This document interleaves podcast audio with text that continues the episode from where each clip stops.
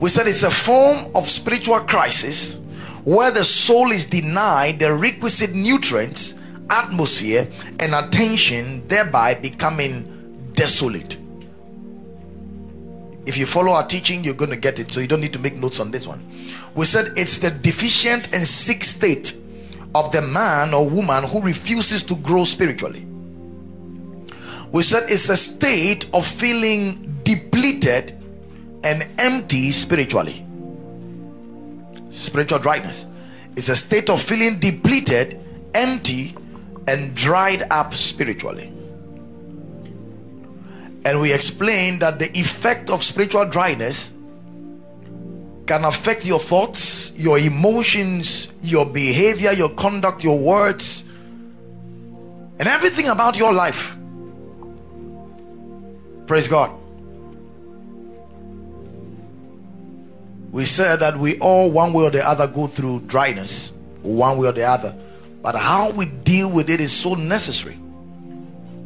We explained that the other time. And we said that spiritual dryness, when left unattended, can cause great harm to the spiritual health of the believer.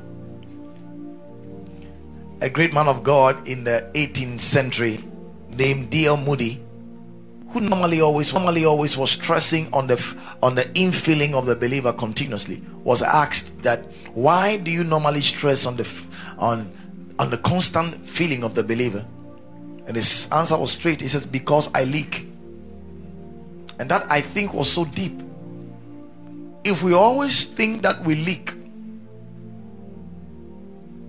not leaking in a sense that the holy ghost drains out of us we leak because his influence.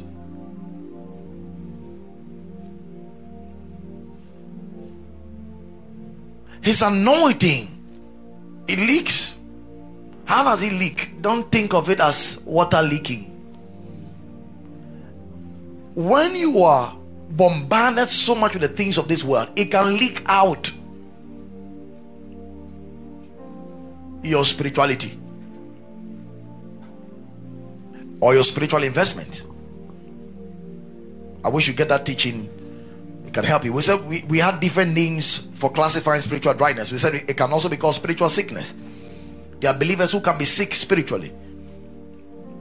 We also call it weakness in spiritual life.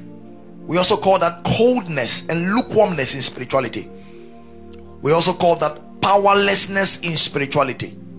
We call that a life devoid of God's power. And we explained that the Christian life is lived by God's power. The Christian life is not pos- it's not difficult without the spirit.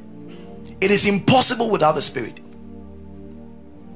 It takes the spirit to live a victorious Christian life.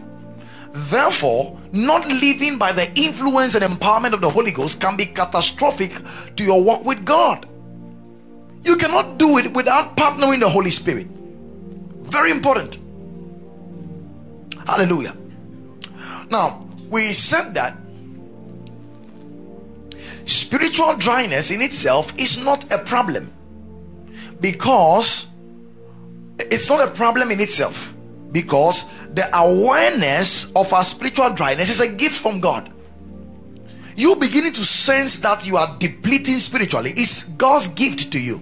It's an alarm system God placed in you to help trigger an alarm inside you, an awareness for you to know your need to refuel your Christian life or empower again your spiritual life. Are you following this thing at all? Hallelujah. So we said, however, spiritual dryness becomes a problem when number one, you do not notice that you are becoming dry. We said number two, it becomes a problem when you do not recognize that God is the answer to your need. There are many Christians who are trying to look for solutions outside of God, and they have applied so much energy and force, and today they are draining out. Number three, we said when you become too exhausted or busy to connect to God that's when dryness becomes a problem. When you become so exhausted or busy to connect to God. Number four, we said becomes a problem when you keep ignoring God's attempt in signaling you to align, refuel, and refresh. Listen, every believer has something in him that that tells him that he's running dry. If you are completely out of coverage area in your work with God, you caused it. It is simple disobedience to God's promptings inside you. Are you following this thing? Thank you, Holy Spirit. So we explained some different realities that a car cannot move without fuel. And a believer also cannot advance with, with dryness. You cannot advance in your walk with God when you are dry. We have many Christians who are trying to advance God's kingdom dry. How is that possible?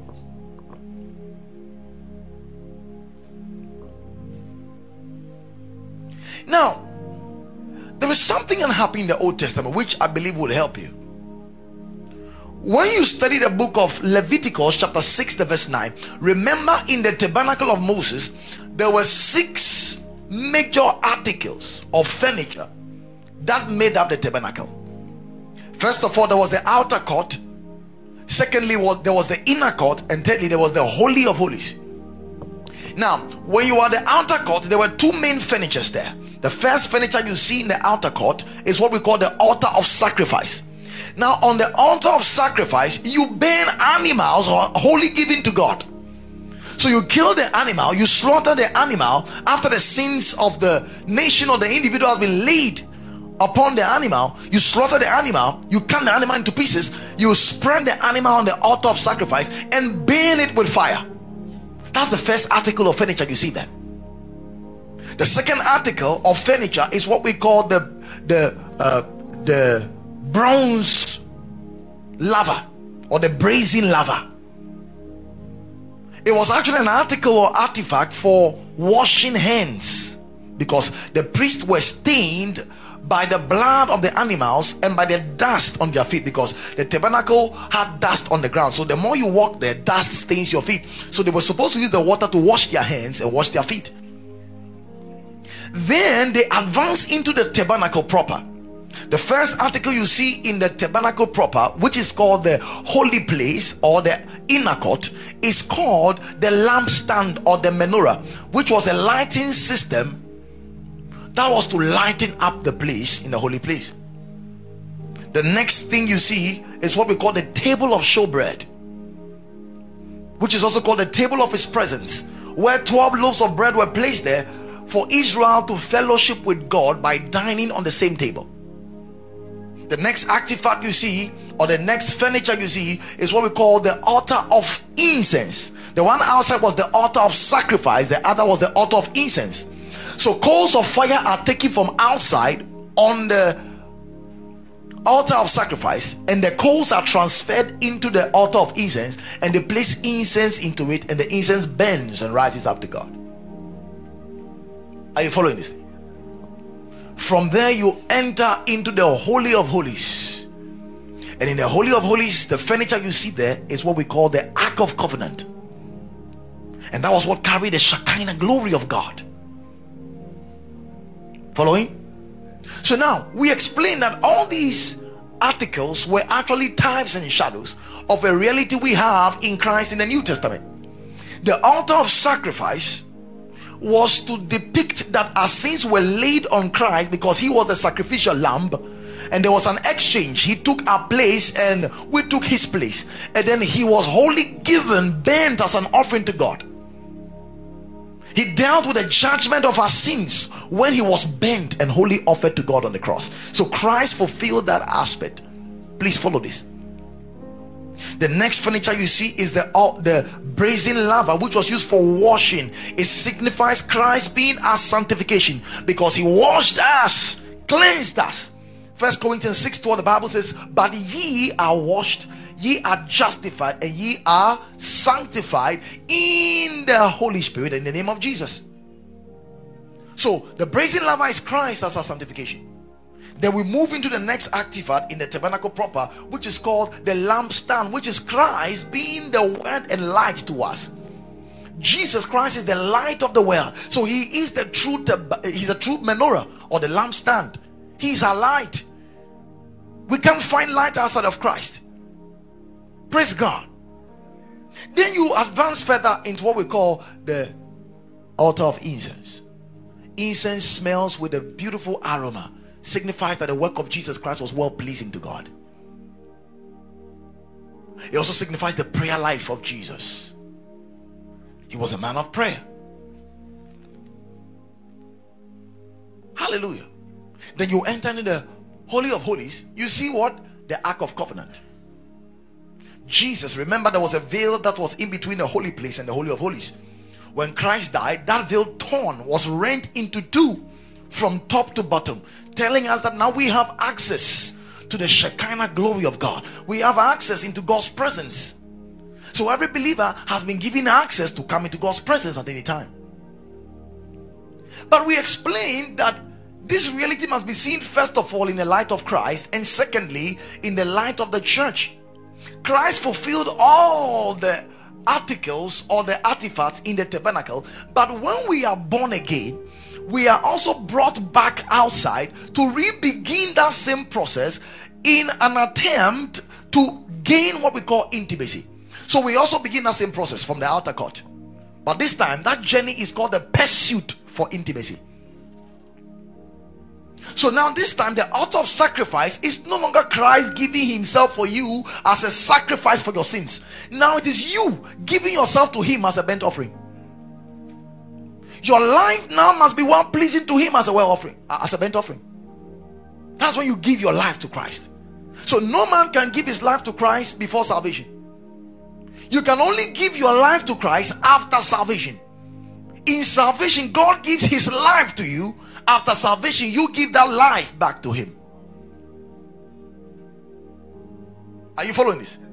But remember, in Leviticus, this is where the bomb is. In Leviticus chapter 6, the verse 924, sorry. Leviticus chapter 9, the verse 24. Give that to me in NLT. On the altar of sacrifice, where the animal is burnt, that fire that came was not set up by any man. In fact, any man that tries to set up that fire is called strange fire. In fact, Nadab and his colleague went to set up a strange fire and they were killed instantly. They were trying to set up a fire God did not set, and they were killed. The fire on the altar of sacrifice was set or kindled by God. And in Leviticus chapter 9, verse 24, watch that. The Bible says, Fire blazed from who? The Lord's presence. So, who kindled the fire? The Lord. And consumed the burnt offering and the fat on the altar. When the people saw this, they shouted with joy and fell face down on the ground. So, on the altar of sacrifice, the first time fire was spoken of, God sent that fire and it consumed the sacrifice. Please follow this. Who set the fire? God. Who set the fire? One more time. Who set the fire? It's a very important foundation. I want you to note. The fire was kindled by God on the altar of sacrifice. But after that fire came once, listen carefully. That fire did not come from God again. In Leviticus chapter 6, check it out quickly. From the verse 8. Now God gave an instruction or a command and said something to the priest. Look, and the Lord spake unto Moses, saying, Please follow this teaching. Don't be distracted. Follow this teaching. He says, Command Aaron and his sons, saying, This is the law of the burnt offering. So there was an instruction, there was a law governing that burnt offering. Who set the fire? Uh uh I can't hear you. Who set the fire? I can't hear you. Who set the fire? Good. He says, This is the law of the burnt offering. It is the burnt offering because of the burning upon the altar. When all the fire is supposed to burn, the fire is supposed to burn all night unto the morning, and the fire of the altar shall be burning in it. Watch the next verse.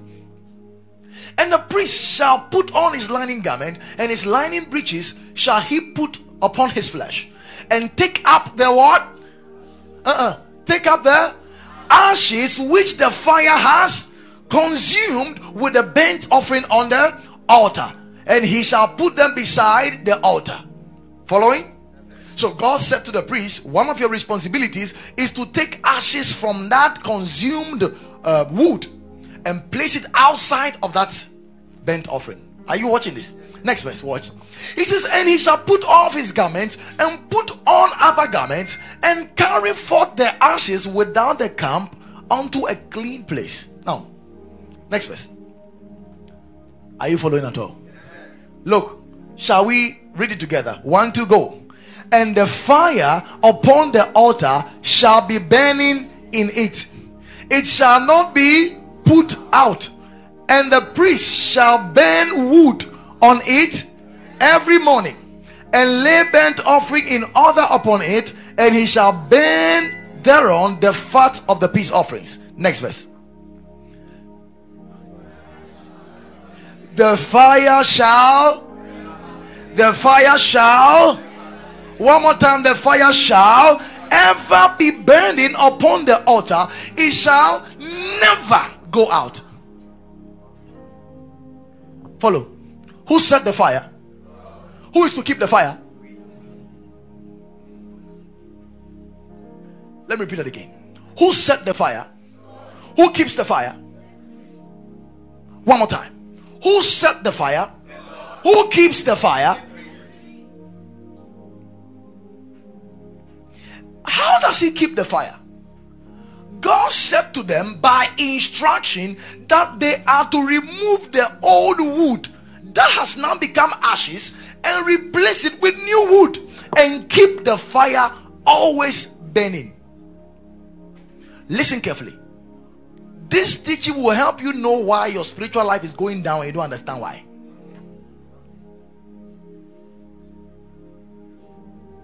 In salvation, God set the fire in your life ablaze. That's like when you're born again, there's some excitement, there's some joy in your heart. You just want to do the work of God, you don't understand why. After one year, check your life now. Check your life now. You think you are upgrading. You know, there are people today, even pastors, think that the more you do the work of God, the more relaxed you should become. So now we have pastors who just walk in a prayer meeting and they just pocket and then ilele. Ilele. Ileleke. They just go and sit at the back.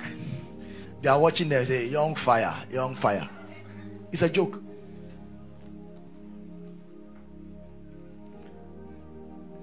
The saints who died some few hundred years ago, the fire they started with, they died with that same fire. Because God instructed, see, it was by law that the fire must ever be burning and it shall not go out. So God set the fire just like He sets fire in us in salvation. Uh, please, are you following this thing at all?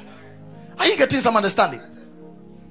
Do you know that the Bible tells us that uh, in Matthew chapter 3, verse 11, look at what John said. He says, I indeed baptize you with water unto repentance, but he that cometh after me is mightier than I, whose shoes I'm unworthy to bear. He shall baptize you with the Holy Ghost and with fire. Who set the fire? Who sets the fire in us? We are baptized with the Holy Ghost and with fire. So every believer was baptized with fire. Can I shock you again? Acts chapter 2, the verse 1. On the day of Pentecost, when it had come, the Bible says they were they were all in one accord in one place.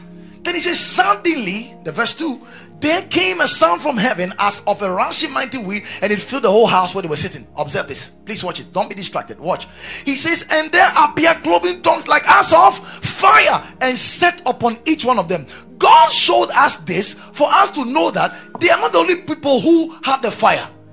It was just appearing physically to let us see what happens to us spiritually.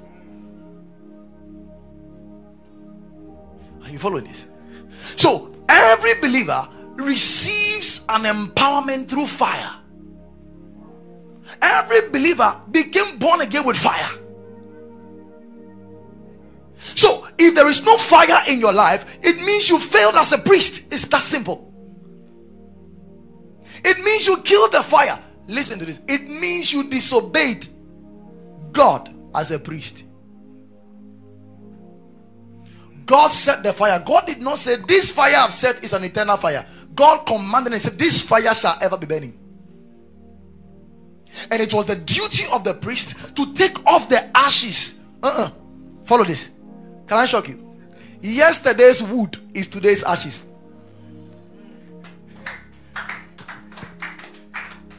Am I blessing you? Yesterday's wood is today's. So the wood was supposed to be constantly put, and the ashes was supposed to be taken. You know, some of you prayed one hour three months ago, and you think that one hour is still sustaining you. It is ashes. You read your Bible two months ago, and you thought that Bible reading you did is covering you. You you are playing with ashes. You were supposed to remove the ashes keep it outside of that sacrifice and put new wood in constantly. See, see, watch this. Who is supposed to monitor the fire?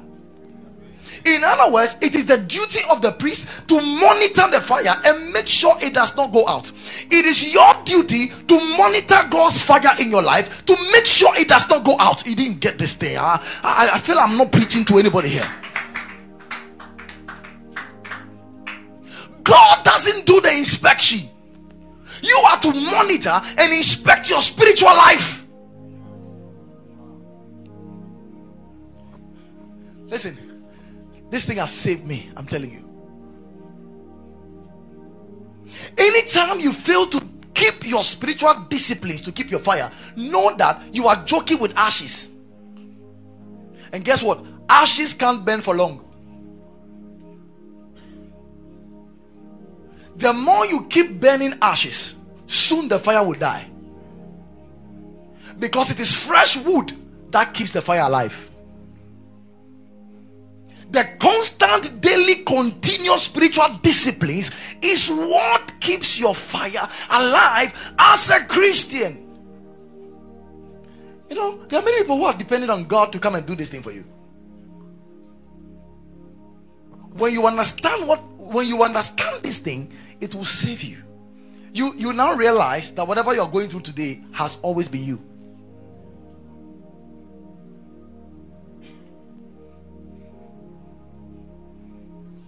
Who killed your fire? Who killed your fire? Oh, answer. Who killed your fire? It's no human being. You did it. See, man of God, those times those times I, I could pray five hours. What about now? Unfaithful priest. Oh God, those times when I take my Bible, eh, why are you rejoicing in those times? You are rejoicing about ashes.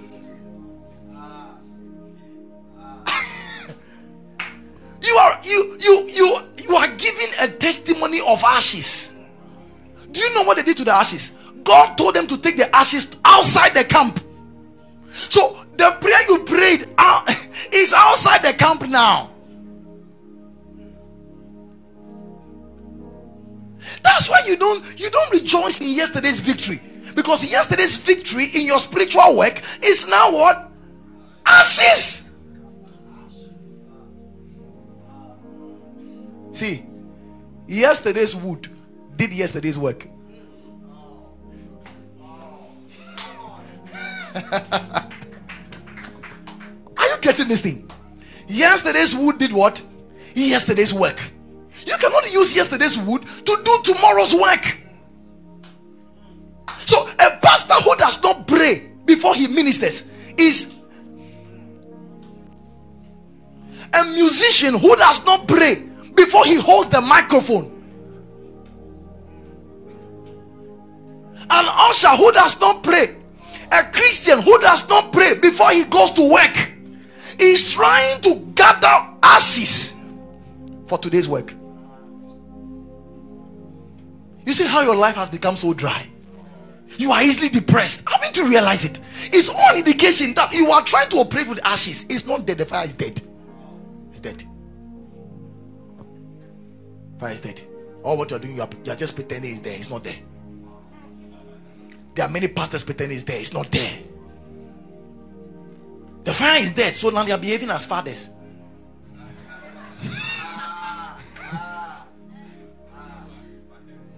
The fire is dead. Now they are behaving as fathers. As if they are the ones coaching. Fire die.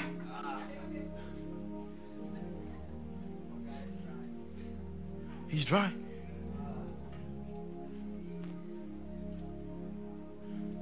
If many pastors knew this, if many Christians knew this, it would have saved them from so many harms.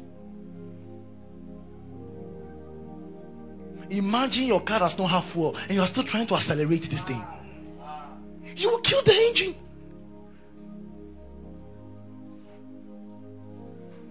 Oh my goodness. Oh my goodness.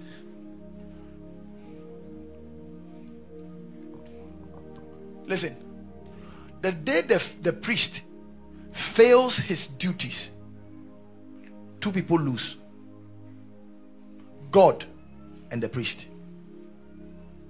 In fact, three people lose God, the priest, and the people. I'm saying this by inspiration now. The day the priest fails his duty in monitoring the fire, three people lose. Who? God, him, and the people. So, do you see? The more you get dry, you are not the only one in the equation. You become unfruitful and unproductive to God and people suffer, the more Christians fail in their spiritual disciplines, the more people suffer. So you are not the only one suffering. God is first at stake. You are secondly at stake, and others are at stake. Imagine the fire is not working, and an Israelite comes to meet the priest and tells the priest that I need to offer a sacrifice for my sin. That means if the fire is gone out, what happens to that man? He dies for his sin. The world is perishing because Christians are sleeping. The more spiritually dried believers we have in the church, the more evil will abound, the more prostitution will abound. I'm telling you, this is no joke. If the priest fails to monitor that fire, because it is the fire that burns and consumes the offering. You can have the offering, but without fire, it can't be offered. You cannot offer the, the offering by your own terms. Are you following this thing? You can't offer the offering by your own terms. It is done with fire. As long as the fire is alive, the offering will go. So if there is no fire, that means no offering is going to God. The priest has failed his duty, and the priest has caused the people harm. Are you seeing the three damages?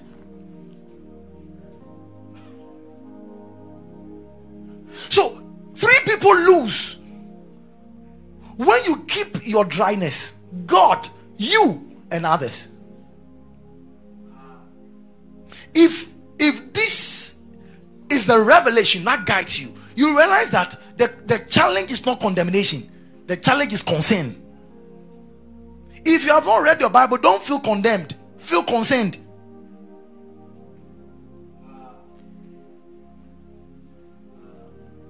I'm teaching good, and this will shock you. Do you know that in on the altar of incense, where they burn incense to God, right? Do you know that the, the, the, the fire for the incense is taken as coal from the burnt offering? They take the coals from the burnt offering, they put it on the altar of incense, and the incense is offered. What does the incense signify to us as Christians? Number one, prayer. Number two, worship. In other words, your prayer life and your worship life is all determined by the fire in your life.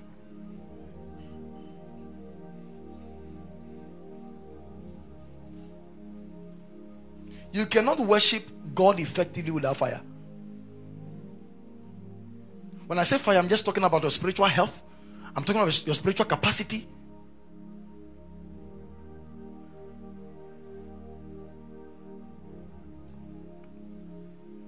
I'm speaking of your spiritual nourishment. So don't just be thinking of just fires.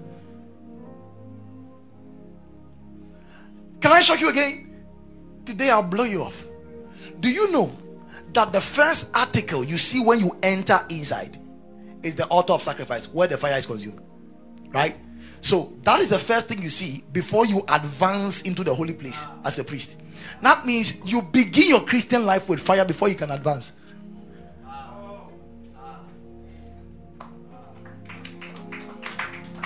See, when fire fails, the priest cannot continue his work. It is when the work on the first altar is done, he can now advance to the other artifacts until he enters the Holy of Holies. So we begin the Christian life with fire if we want to advance. Haven't you seen many Christians trying to advance God's word without fire? Many pastors start churches without fire. Many Christians start businesses without fire. It's the first thing you meet before you advance. In other words, your advancement is in the propensity of your fire. I'm telling you why you are failing. So that you can't blame God anymore.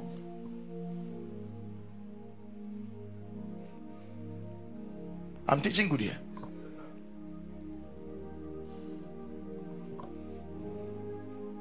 So, like I said, it is the fire that makes the offering acceptable. Without fire, no matter how big and worthy that animal is, it cannot be accepted as an offering. For an offering to be accepted as an offering, it has to be burnt by fire. Follow this. Remember, I told you in the New Testament, this time around, as a responsibility, we are to offer ourselves as what? Living sacrifices to God. So we become the burnt offering.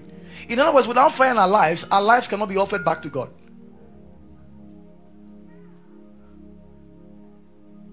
So, have you seen how many Christians are trying to live for God, yet they can't? If we understand this, listen. In hell, fire con- eh, fire torments. On earth, fire destroys. In heaven, fire purifies. So, what fire is to us in our kingdom is purification. So, the level of fire you have determines how pure your life will be. See, the more addictions begin to grow in your life, it's an indication you don't have fire. When a believer begins to increase grace and fire in his life, there are things that purges by themselves. You don't pray, God, I don't like what I'm doing. As you advance, they leave you they dissolve. So there are many Christians who are trying to stop an activity that is not godly to God by another means outside fire. You see what we are doing? Oh my God, I don't know what is happening to me. I'll tell myself I'll never masturbate again before I realize, Bikrim, I'll tell myself. You think that's how we stop? This is not tell myself. Oh.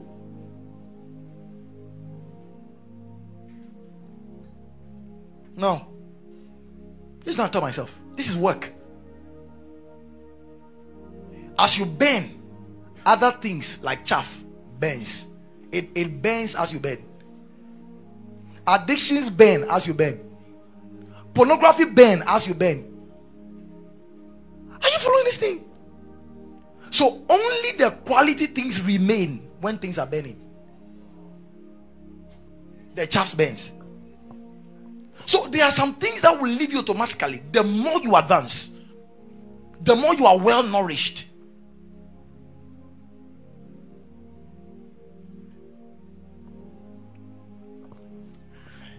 Tell somebody, what's the state of your fire? Ask, what's the state of your fire? Is it dead or is almost dead? Oh, come on, find out from the person. Is it dead or is almost dead? What the person say? Tell me. Someone says dead, dead, dead, deadest.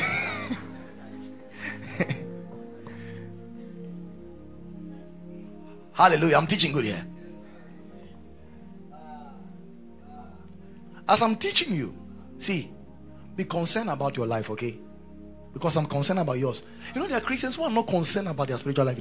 They are just not concerned. They'll hear teaching like this and they'll just be watching you. They'll just leave this place and their life is still the same. Listen, you can't live your life like that. I'm telling you. Because your godliness is profitable unto life that now is and is to come. In other words, how godly you become determines how you live this life and the life to come. So, godliness profits you in time and in eternity. Following? Godliness prof- profits you in time and in eternity. In other words, if you don't listen to these things, it will, you meet it one day in marriage. I'm telling you, you see it live and colored. Many people think we use common sense to, to, to leave the marriage. You'll be shocked when you realize that that man you have married or that woman you have married is a whole system altogether.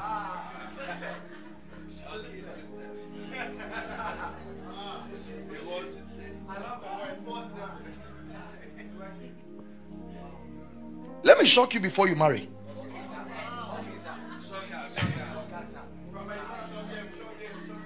The true state of your maturity is measured by how you treat your wife.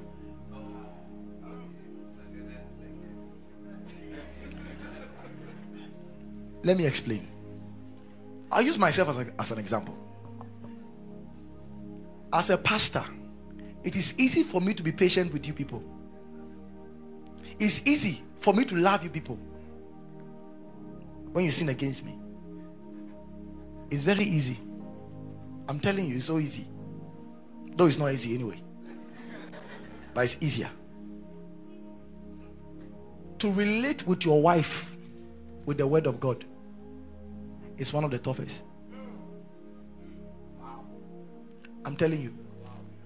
It is very difficult to be patient with your wife. It is very difficult to give to your wife.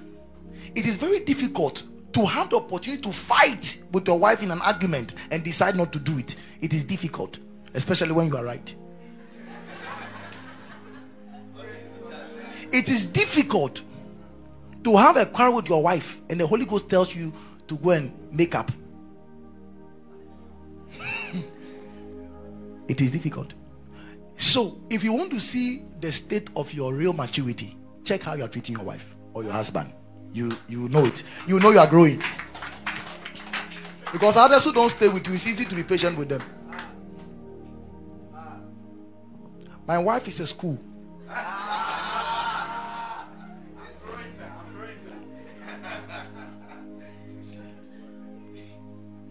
And she also sees me as a master class. and this is a serious matter.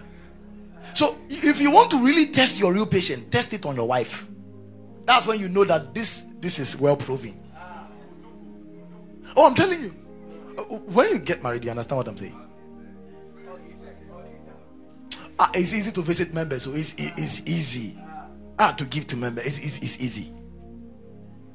I'm telling you. Anyway, that's just by the way. Thank you, sir.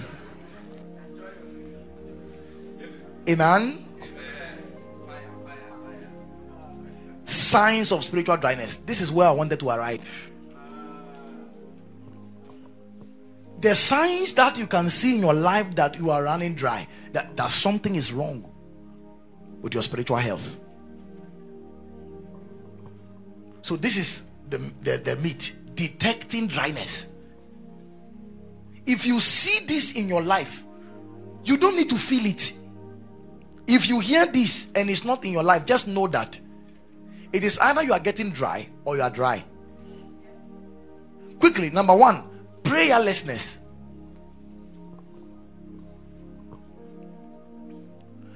But before I come to that place, I need to share a very important truth with you.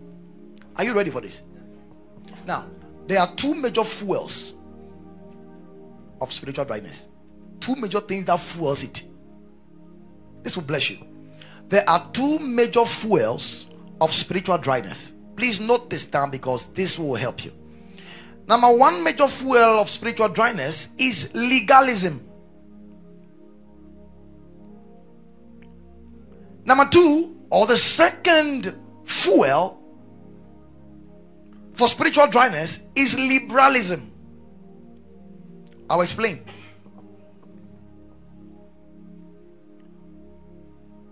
What is legalism? And how does it become a fuel for spiritual dryness? Man of God, what are you saying? Let me teach you. Legalism is when you think that the whole Christian life depends on you and your performance, or depends on laws.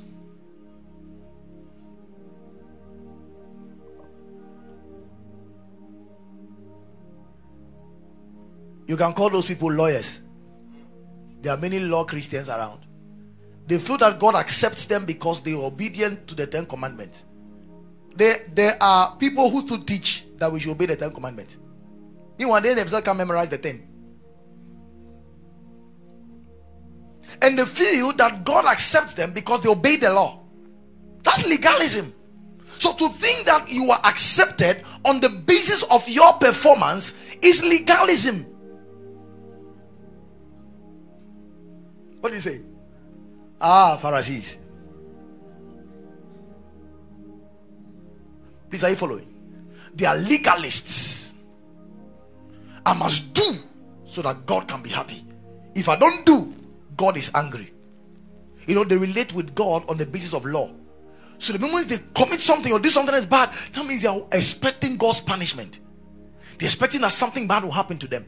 You are sin conscious. Are you following this thing? So legalism is one of the major fuels of spiritual dryness. How? Believers who are legalistic are believers who think that their acceptance or unacceptance is dependent on what they do. Instead of knowing that their acceptance is dependent on what Christ did. If a believer is legalistic, what is going to happen is that he's going to be sin conscious. Because the law gives you the knowledge of sin, but does not give you power over sin. The Bible tells us in Romans chapter 3, verse 20. He says, Therefore, by the deeds of the law, no flesh shall be justified in his sight, for by the law is the knowledge of sin. Unto I tell you, thou shalt not, you did not know that you doing or not doing it is a sin. Are you following this thing? So, this pen was there. I never wanted to touch it until I said, Thou shalt not touch this handkerchief. Then I began to have the awareness that touching this handkerchief is sin.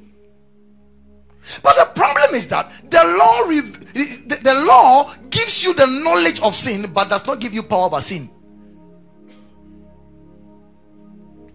If I tell you don't take don't think of a red cat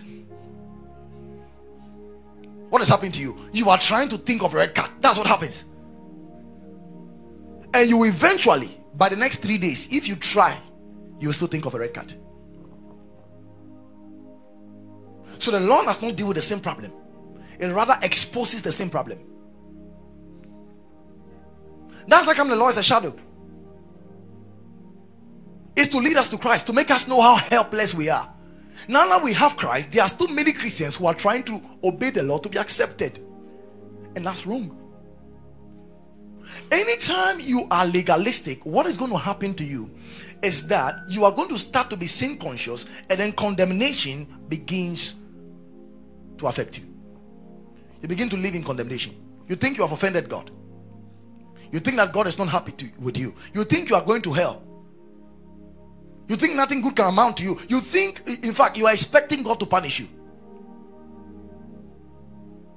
Deuteronomy chapter 28, if you read it, it tells us if you do all these things, all these blessings shall come upon you. If you do not do all these commandments, all these curses shall come upon you. Now, many who are still preaching it. If you read Galatians 3:13, the Bible says Christ has redeemed us from the curse of the law. Thank God he did not redeem us from the blessings of the law. So he redeemed us from the curse and left the blessing for us. So every curse that is supposed to follow us in our disobedience of the law was taken by Jesus when Christ became a curse for us on the cross. If believers are not equipped with this revelation, what is going to happen is that their Christian life will be crippled because their lives will be filled with do be do be do be do. Do be do be do be. They, they are just filled with do. I must do. If I don't do, you see, when you are legalistic, eh, you can never have a relationship with Jesus. Christians who are legalistic are people who have not seen God yet as a father. And how it causes spiritual dryness is that it cripples your walk, it makes you live in condemnation. So, all the spiritual duties you are supposed to attend to to enable you to increase in God is now forfeited because of condemnation. So you find a Christian who is thinking God is angry with him now because he knows that God cannot accept him again or he has done something God can never forgive him again. Now he decides that he won't pray again because it's too late. Are you seeing that? So all the necessary things he's supposed to do to advance spiritually, he forfeits it because of condemnation. So that is how come legalism can be very dangerous. It cripples you. Please, did you get this thing? So tell somebody, don't be a legal Christian. That's number one fuel. So, did you understand how it leads to spiritual dryness? Because it does what? It cripples you, right? It makes you live in fear. You cannot live in fear and come boldly at the same time to God's presence. Fear and torment will just hit you. The Bible says, perfect love cast out fear. So if you're not walking the perfect life of God, before you realize you're coming to God, you are shaking. You feel anything that happens in the day, you say it is God that is giving me signal of what is about to happen to me. You know, that life will cripple you. You can never advance spiritually. When you are praying and you remember you are active, the devil said, Okay. Then he, he replaced the event of what happened. He replaced and said, God does not accept this. So, mpaebɔ no jai. And you are praying and yakana kana yakana yakana. The thing is the Holy Ghost anointing. It's not, it's not anointing, it's condemnation.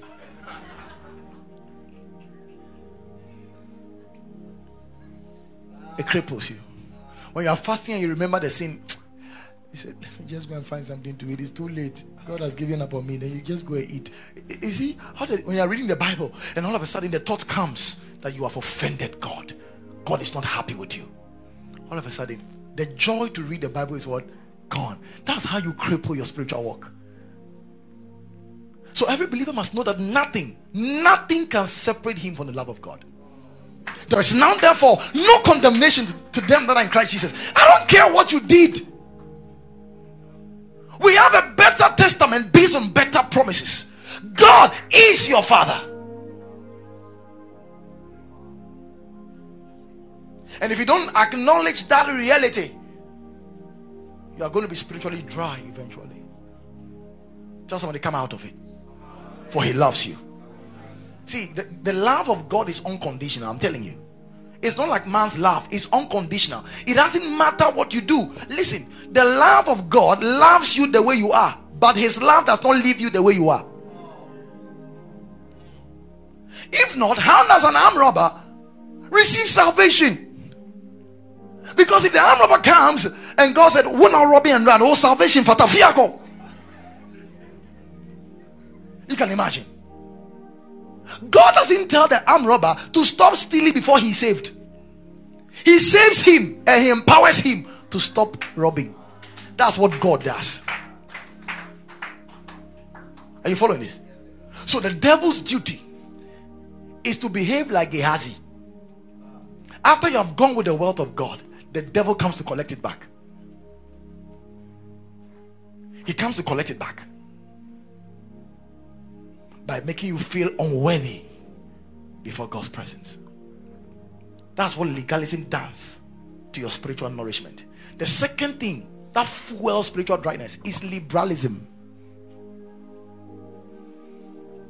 Am I teaching good here?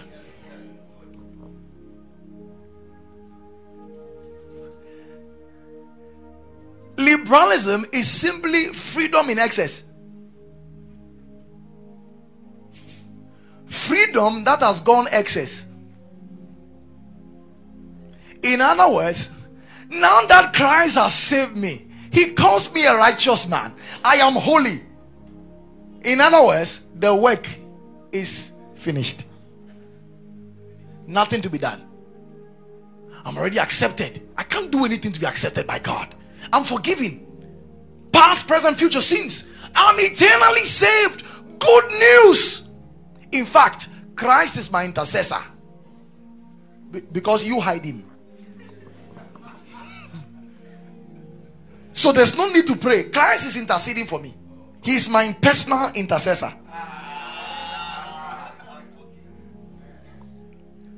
Jesus has when Jesus was on earth, he fasted 40 days. If Christ did everything for me, he fasted for me. Whatever I do doesn't add anything to my life. Uh, you hear that, right? Whatever I do doesn't count anymore because God loves me the way I am. So what I do does not matter. I'm free in Christ. It doesn't matter. It doesn't matter. Yes, Sudome. You know, people carried only that revelation. Now there are people who don't go to church again because the Bible says our body is the temple. That means we are the church. So staying home doesn't make any difference. You see where I can go to. That's how people de- degenerate. That's how people lose the faith. Because I'm God's temple, there's no need to give go to church. No, come on. Someone says, anytime I'm conscious of God's love, is I'm already praying. Then we all think of God's love. So easy.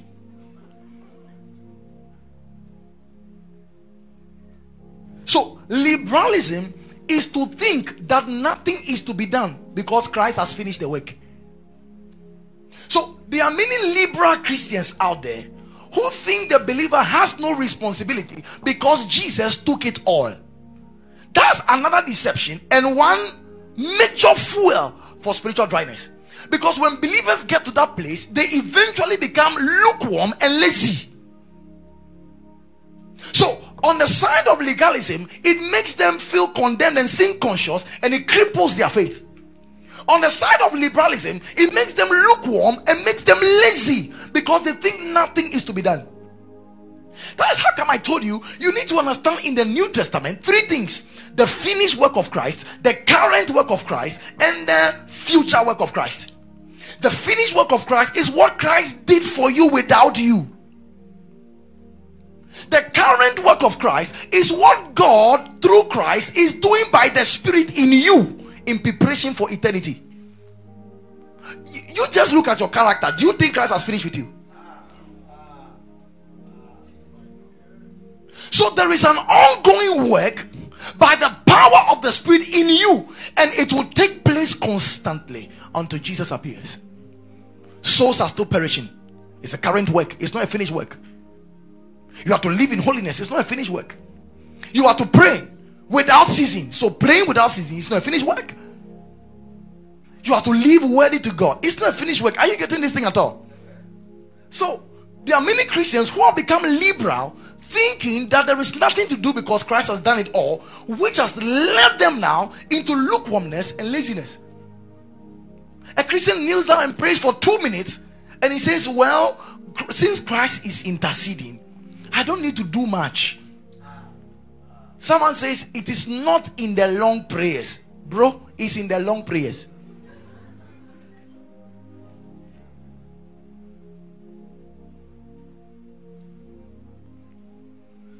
I've explained to you that a great deal about prayer is not what prayer does for you, it's what prayer does to you.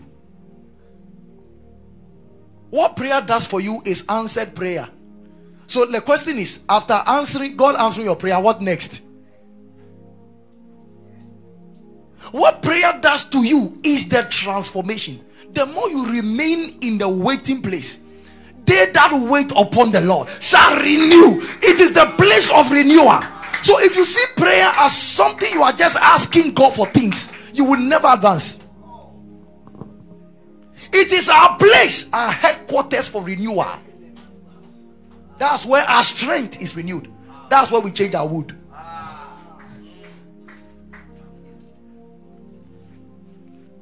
Please, are you following this? So the moment you feel that Christ has finished the work, nothing's to be done, it means number one, you don't even understand the difference between doctrine and instructions. Because doctrine establishes believers in the faith, instructions gives us an outline of our practical Christian living. And the New Testament is filled with doctrine instructions. You can only swallow doctrine. I know who I am in Christ and not follow instructions. Following. So, liberal Christians and legal Christians are the problem of the church today. Those who don't know their liberty, therefore, they are in slavery in their Christian life. And those who know their liberty and have taken it to the extreme, thinking there is nothing to do. Both of them is slavery.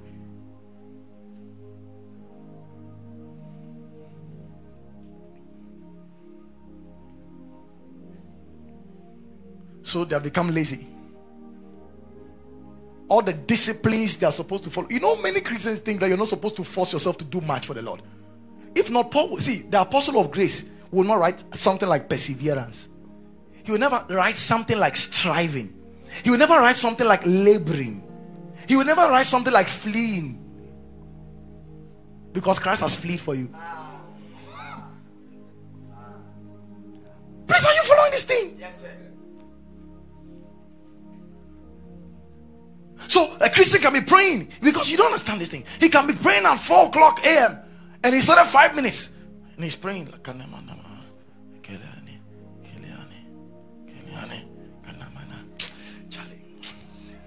Then he just goes back to, to bed and sleeps five minutes into prayer. He doesn't understand that there's a place for fighting that sleep to be able to pray. He doesn't know that it's a striving. It's a striving. Paul calls it persevering of the saints we persevere, we break through it. So if it's an incident is preventing you from praying, turn it off and pray in the heat. If that is what is going to help you, if brushing your teeth is, brush it. If putting your leg in water is, do it. If nothing is, check your salvation.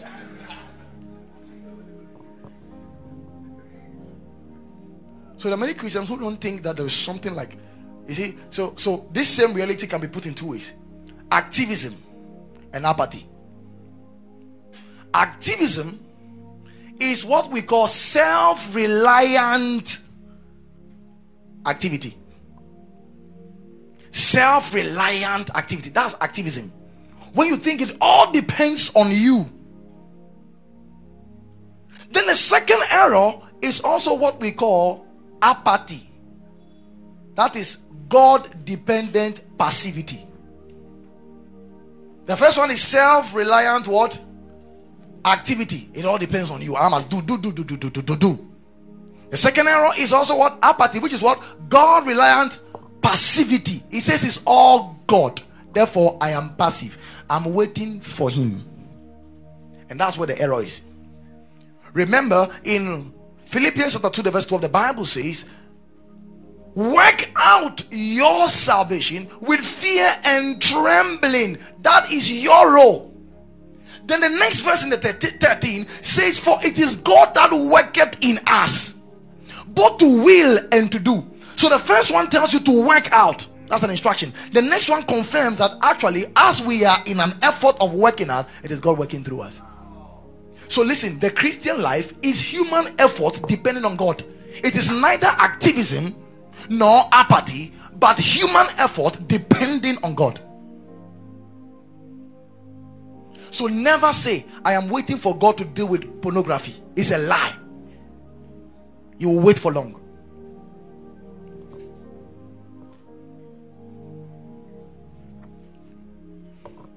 I'm teaching good here.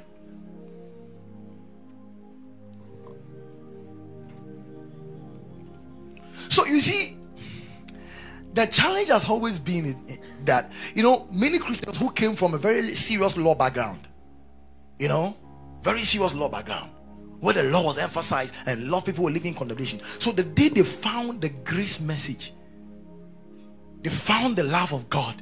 It was so good to be true. So when they embraced it, they didn't understand the full counsel. And guess what happened?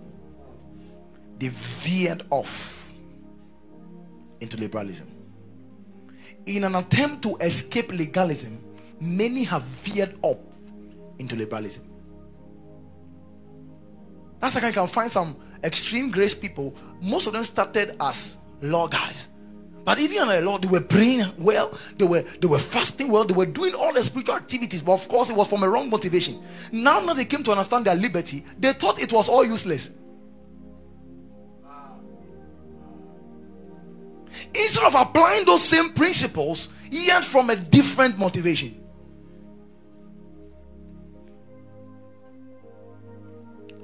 Grace does two things for you. Titus 2:11. This will, this will help you. Grace does two things. Number one, it does salvation for you. It gives you salvation. Grace does two things. Work of grace. Number one is salvation. Number two is teaching. Look at that. He says, Come to the verse 11. He says, For the grace of God. So he's telling us about grace. That bringeth salvation has what? Appeared to all men. In other words, all men is unbeliever and believer. It has appeared to all of us. So saving grace has appeared to all of us. This is not qualified. This is for all men. Are you following this thing? So the saving grace is for all men. Look at the next verse. Doing what? Teaching us. Who are the us? Who are the us? The church. It see, grace does not teach the world, it saves the world. But us, it teaches us because we are saved. So grace brings salvation to the world, but teaches us who have believed it and are saved. What does grace teach us? It teaches us that denying ungodliness. So there are people who think when you deny ungodliness, it is works. And worldly lusts. We should live soberly, righteously, and godly in this present world. Listen, if your life is not consistent with this, and you claim you have found grace, check that grace well.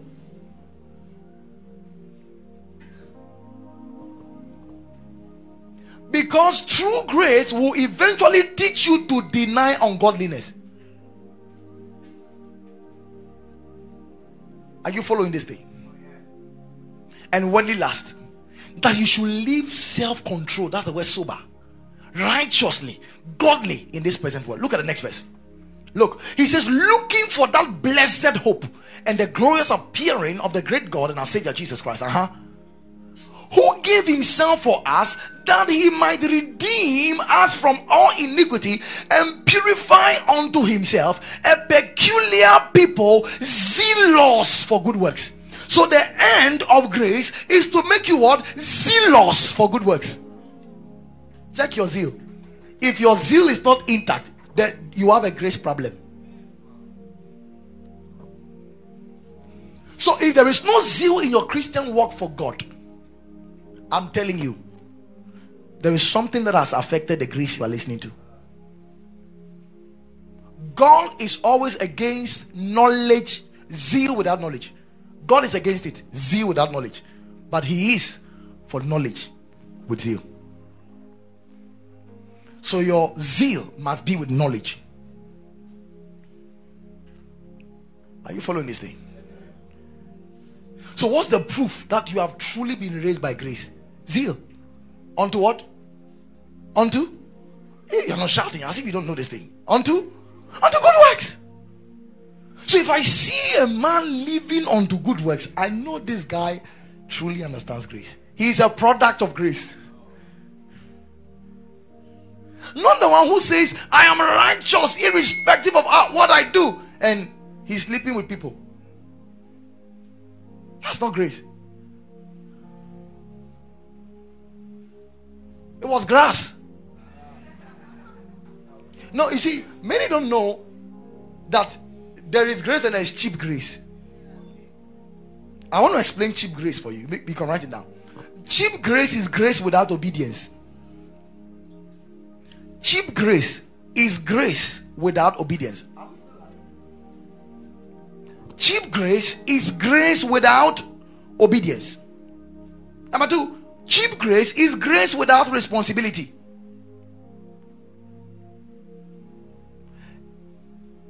If you claim you know grace, just look at Apostle Paul's life. If your life is not consistent to his life, check the grace you are listening to. Because he labored more abundantly than all the apostles. You know, Zacchaeus was a thief and he encountered Jesus, right? Now, this thief encounters Christ, who is the exact image and expression of grace and truth. When he had an encounter with Jesus, do you know what he did? All the people he stole from, he returned how many times? Four times whatever he stole from them. This is a beautiful blueprint. In other words, when you meet true grace, grace makes your life four times better than you are when you are under the law. So if you were praying five minutes under the law, now you're under grace, you should be able to pray 40 minutes.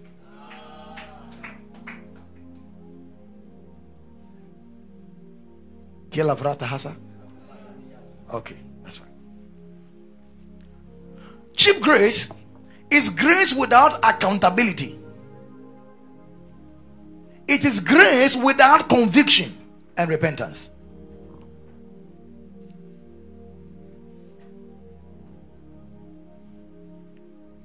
Finally, cheap grace is grace that acknowledges what Christ did from the cross to the throne, but denies or is soft on instructions or demands of Christ for obedience through discipleship. Let me explain that again. Cheap grace is grace that acknowledges what Christ did from the cross to the throne.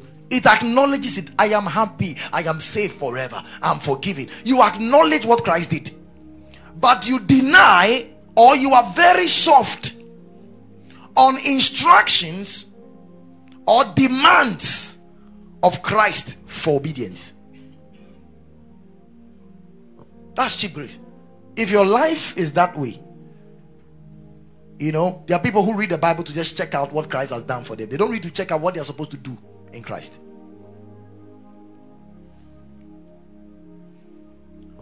I'm teaching good here. I hope somebody's been blessed at all.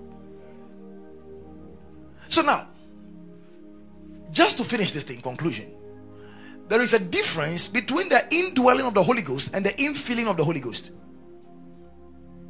There is a difference between the indwelling of the Holy Ghost and the infilling of the Holy Ghost. Every Christian should understand this. Please follow. Follow. The indwelling of the Holy Ghost took place once in salvation. When you believe Jesus Christ, you were sealed with the Holy Ghost. The Holy Ghost came to live in you. Your body became His temple. It happened once, it will never happen twice. It will never happen twice. The Holy Ghost entered you the very day you received Jesus Christ. So the indwelling of the Holy Spirit happens once. Infilling of the Holy Spirit happens constantly. And That's what people don't know. In Ephesians chapter 5, verse 18, in Amplified Version. Ephesians 5 18. Now look at that in Amplified. This will help you. He says, And do not get drunk with wine, for that is debauchery, but ever be filled and stimulated with the Holy Spirit. So this is a continuous work. The believer must ever be filled, just like he must ever keep the fire burning. Are you following this? So the indwelling is the person of the Holy Ghost in you. The infilling is the influence of his power in you and through you. So we are to be filled with the Spirit constantly. We are to be ever filled. It's like fueling. So he used wine to explain this reality. When a man is filled with wine, he is controlled by the wine. That is how come he can see two lights coming and think it's two motors, so he wants to pass in between. That's how come a drunken person can see a gutter and yet think it's a road and falls into it. That's why a drunken man can spill out secrets he's not supposed to spill out. That's how come a drunken man can insult his landlord and regret in the morning. because he thought he saw a demon.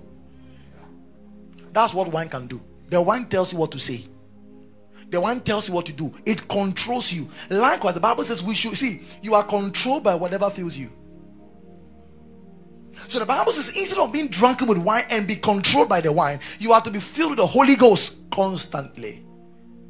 Because when you're filled with the Holy Ghost, you'll be controlled by the Holy Ghost. And that's what they don't know. So the Holy Ghost can be in you, yet your life can be sickly.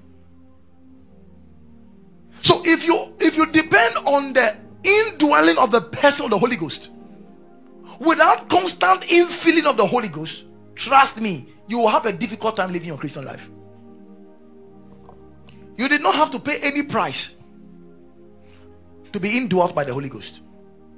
In the Old Testament, they had visitation. The Holy Ghost came and went. In the New Testament, we have inhabitation. He has come to stay. The Holy Ghost does not come inside you and go out like a hotel room where he checks in and out. In the New Testament, he has come to his home. You are his headquarters on earth. He's inside you forever. But you see, the Holy Ghost can be inside you and be as dormant and ineffective inside you when you don't understand what it means to be filled constantly with the Spirit. Do you know the apostles in Acts chapter 4, when they were persecuted, went into prayer? And the Bible says, whilst they were praying, you can check Acts chapter 4, verse 29. These were people who already had the Holy Ghost. He says, And now behold your threatenings, and grant unto thy servants with all boldness that they may speak the word. They were praying. They had the Holy Ghost already. They were praying. Look at what happened in the next verse by stretching forth the hand to heal, and that signs and wonders be done in the name of the Holy Child Jesus. Look at the next verse. And when they had prayed, so they did something. The whole place was shaking where they were assembled together, and they were. Listen, in Acts chapter 2, they already had the person of the Holy Ghost indwelling them. In Acts chapter 4, they prayed, and the Bible says they were filled with the Holy Ghost. How were they filled? And they spake the word of God with boldness. So the difference between the indwelling and the infilling is what you do in it. It is prayer that gave them that boldness. In other words, if you are if you are timid or something keeps you afraid, prayer will change it. Check men of prayer. They don't fear anything. They don't fear anything. The more you increase in prayer, the more you increase in boldness. The things that dominated you begins to lose its hold on you. I'm telling you. Prayer gives you some boldness. You can't intimidate a man of prayer. A man who is intim- who has intimacy with God can never be intimidated by any man. A man who stands before God can stand before men.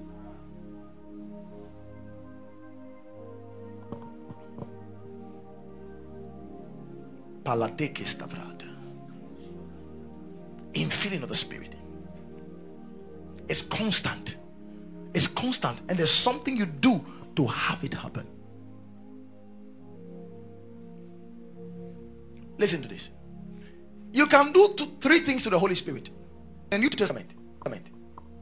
Today I'm teaching you well. Oh. I can feel it. There are three things you can do to the Holy Spirit. Number one, you can grieve Him. Number two, you can quench Him. Number three, you can resist Him. Let me explain. There are three things you can do to the Holy Ghost. I'm, it's all part of what we are teaching. Number one, you can what? Grieve him. Ephesians chapter 4, the verse 30. Watch this. And grieve not the Holy Ghost or the Holy Spirit of God, whereby he has sealed unto the day of redemption. So a believer can grieve the Holy Spirit, he can make him sad. Now, this grieving is referring to the person of the Spirit, the person himself. You can grieve him you can grieve his person. That's the first thing. Number two, you can quench the spirit. First Thessalonians chapter 5, the verse 19. Watch it.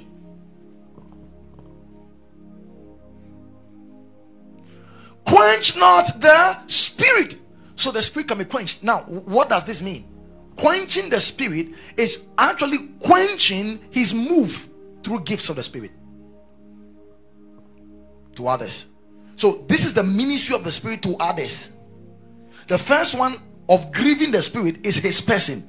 The second is His work through you to others. That's through giftings. You can quench it. You can quench it. Number three, you can resist him. That's um, Acts chapter 7, verse 51. He says, Ye stiff necked and uncircumcised in heart and ears, ye do always resist the Holy Ghost as your fathers did, so do ye. Now, to resist the Holy Ghost is to resist Him from molding you into the image of Christ. That is the work of the Holy Ghost in you. Please follow this.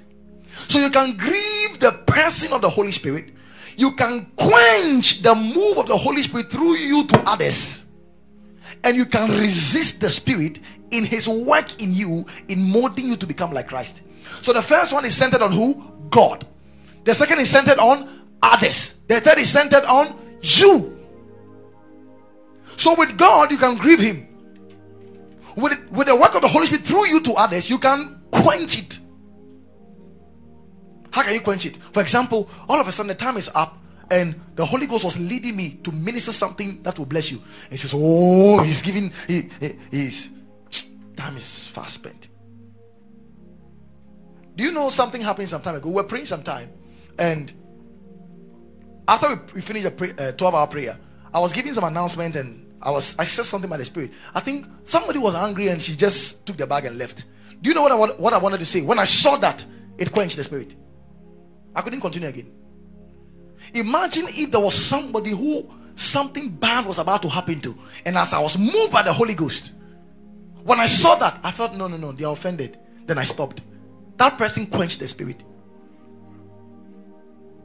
That means he quenched the grace or the gift that was available through me to be a blessing to others.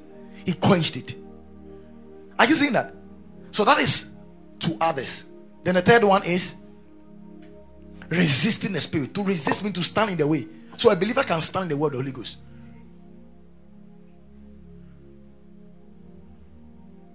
You have a burden to pray. And you say, I won't pray, I'm tired. You just resisted him. And guess what? The more you resist the Holy Ghost, the more his voice becomes farther away from you. Because the moment you succeed in obeying the Holy Ghost instruction, he qualifies and promotes you for the next instruction. The more you reject and resist him, now his voice will not mean anything to you again. So he doesn't speak.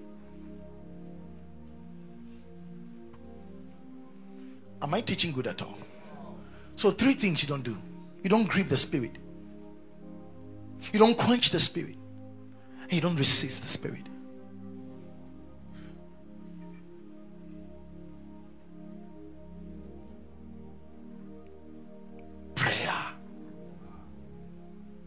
When the believer becomes prayerless, it's one of the signs that he's running dry or he's dried up.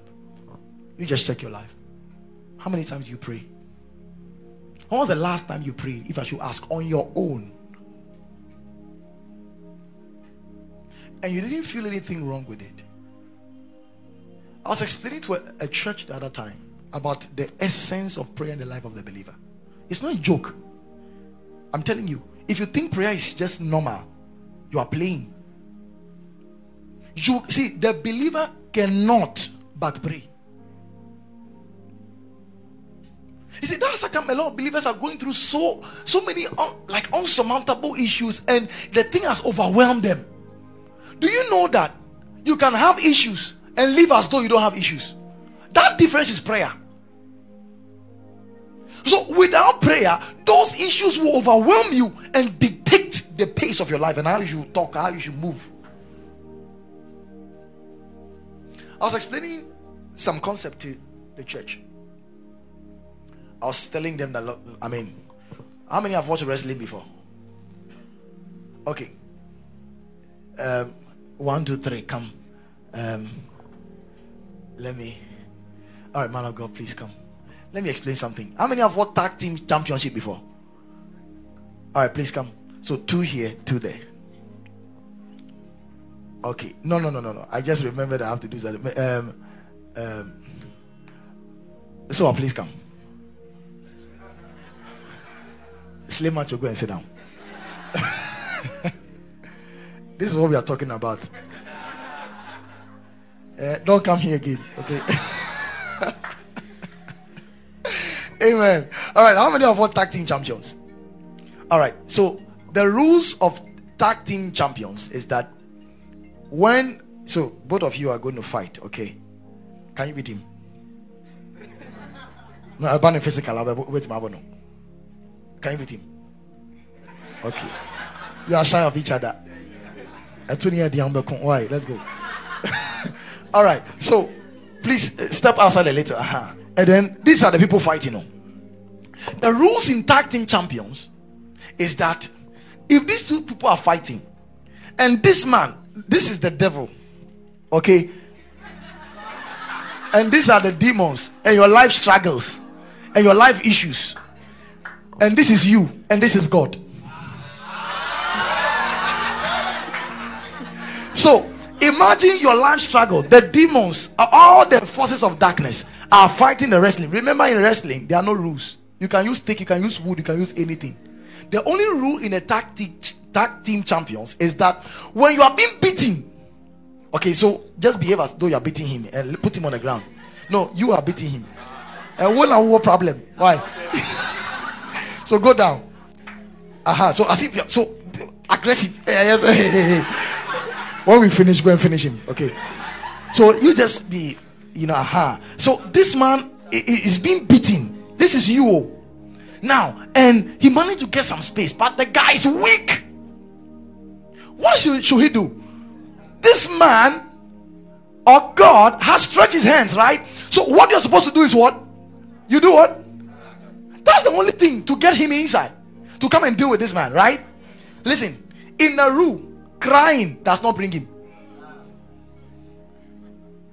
Shouting, please come and help me, does not deal with it.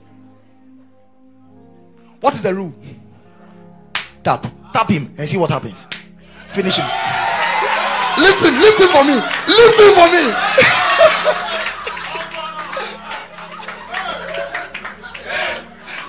you may be seated.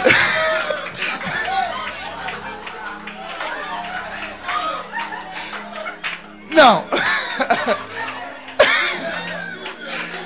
next time when I call you for example, you sit down.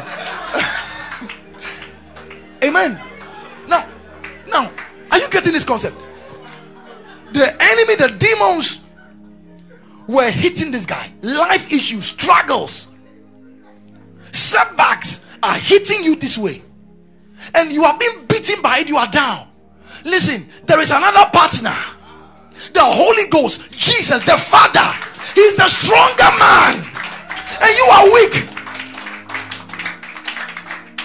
You don't stay on the ground and say, I'm weak. I'm weak. Can't you see I'm weak? There is a rule, just like a rules of prayer. Until you invite him, he can't come. So he may be standing and willing with his hands stretched, but until you tap, how do we tap? By prayer. Anytime we pray, we are acknowledging our weakness and our dying need of help by the strong man. His name is Jesus. That's how God gets into our face and fights. So a believer who says, God, so aren't you see what I'm going through, doesn't understand the rules. In fact, it is when you are weak that you must pray. It is when you are weak that you must fast. It is when you are weak that you must read your Bible. It is when you are weak that you need to call on. So there are many believers who are trying to cry, thinking that God is emotional about their tears. God is not moved by your tears, He's moved by your faith. And the, one of the greatest demonstrations of faith is prayer. Because you believe in the God who solves problems. That's why you pray. So prayer is one of the greatest activities of faith. Anytime you pray, you don't trust yourself again. You say, I can't do it. I'm weaking myself to save myself. I'm weaking myself to help myself. I don't know what is happening to me. When you pray, you are tapping. I saying, God, I'm out of the system. Get into it. And get it done for me. That's why we pray. We pray. Anytime you pray, you say, I can't, Lord, I can't. I can't. And sometimes in prayer, all the problems may not be solved but there's peace that you you harvest you glean some peace that gives you the energy to go through there are some problems god will not bring you out he gives you grace to finish it There are some problems He doesn't give you grace to finish it. He gives you He gives you faith to go through it. Because some of them are life lessons. Let me tell you, there's one great way you can learn quicker. It's called pain. There's one great lesson in life that makes you mature quicker. It's called pain. Apostle Paul matured through pain. Hunger, pain, pain caused by people in your life. If you understand this thing, you will know that God allows pain to mature us. There are some problems you can go through. Eh? I'm telling you, it seems nobody is there to help you. Keep praying.